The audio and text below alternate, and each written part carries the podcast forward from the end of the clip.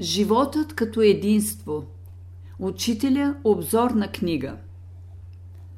Ако идеята за единството влезе в човека, в ума ще се внесе светлина и тя ще покаже пътя на избавлението. Всички трябва да проповядват закона за единството. Има единение на всички същества. Те се стремят към единение. Всички сме свързани – Съдбата на всякого е свързана с съдбата на всички същества.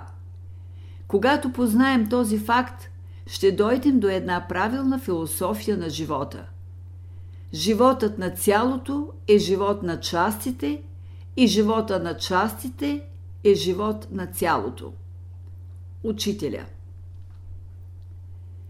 Последните постижения на науката откриха общата основа на привидно различни едно от друго явления. По този начин се доказа, че в природата, въпреки външното разнообразие, има едно единство, една обща същина. Ще дадем няколко примера. Силите, които причиняват електромагнитната пулсация у растенията, причиняват и движенията на протоплазмата в клетките – циркулация и ротация. Причиняват и биенето на сърцето, движението на кръвта в кръвоносните съдове, движението на небесните тела. Някои учени констатираха връзка между процесите в металите и известни положения на небесните тела. Например, чрез многобройни опити се доказа, че при известни положения на Юпитер – се изменят свойствата и реакциите на калая. Такава зависимост се констатира между среброто и луната, между златото и слънцето, между медта и Венера и прочее. Напоследък даже се намери съотношение между светлинните явления у светещата жена Анна Монаро в Италия и лунните фази виждаме, че едни и същи закони се изразяват в разни области на природата по разни начини, но в основата си те са едни и същи явления, проектирани в разни полета. Например, седемте тона в музиката са аналогични с седемте основни цветове на слънчевия спектър. Същата периодичност откриваме и при химичните елементи. Значи животът е един – но се проектира в различните области по различни начини. Ако наредим обертоновите на един и същи тон според броя на трептенията им на съответни разстояния един от друг, ще получим такива разстояния между тях, които отговарят на разстоянията на отделните планети от Слънцето – Меркурий, Венера, Земята и прочее. Разстоянията на планетите от Слънцето са изразени и в други области на живота – във формите на растителното и животинското царства. Има вътрешна и външна връзка между всички клетки и органи на един организъм. В биологията това е изразено чрез закона на корелацията. Според този закон всяка промяна в един орган на организма се отразява върху другите органи. И те претърпяват съответни промени. Например, всяка клетка на корена – е в зависимост от най-далечните клетки в клоните, листата и прочее. Клетките на корените съдействат за живота на цялото растение, но от друга страна и техният живот зависи от живота на цялото, от живота на стъблото, клоните, листата, цветовете и прочее. Върху корените се отразява благосъстоянието или повредата на всяка друга част от растението. Също такава връзка външна и вътрешна съществува между всички същества. Учителя казва Всички същества са клончета на едно и също дърво – дървото на живота. Всички същества според степента на развитието си и според функцията, която изпълняват, са на различни места в това дърво.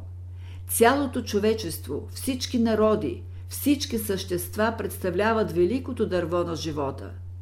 Ето защо можем да кажем, че човешкият организъм е в зависимост от цялото.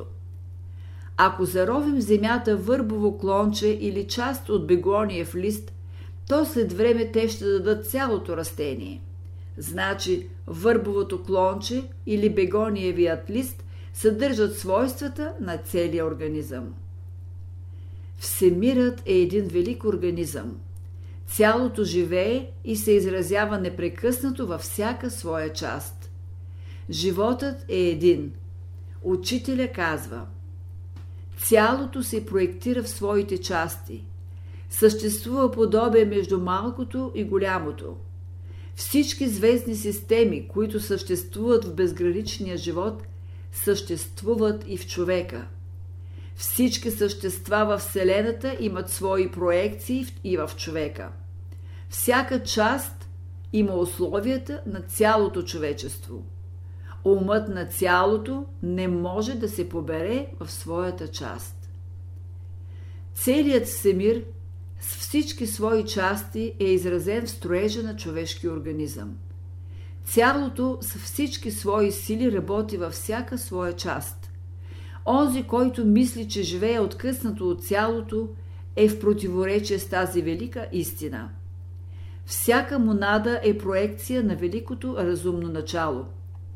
През всички същества протича един живот – животът на вечния.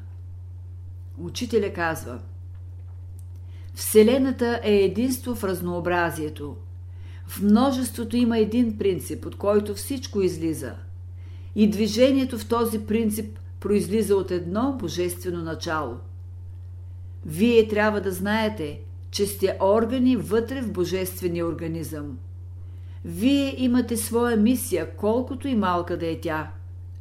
Ако сте верни на своята мисия, Божественият организъм ще промисли за вас.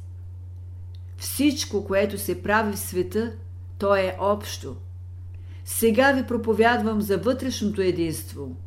Единство иде сега в света.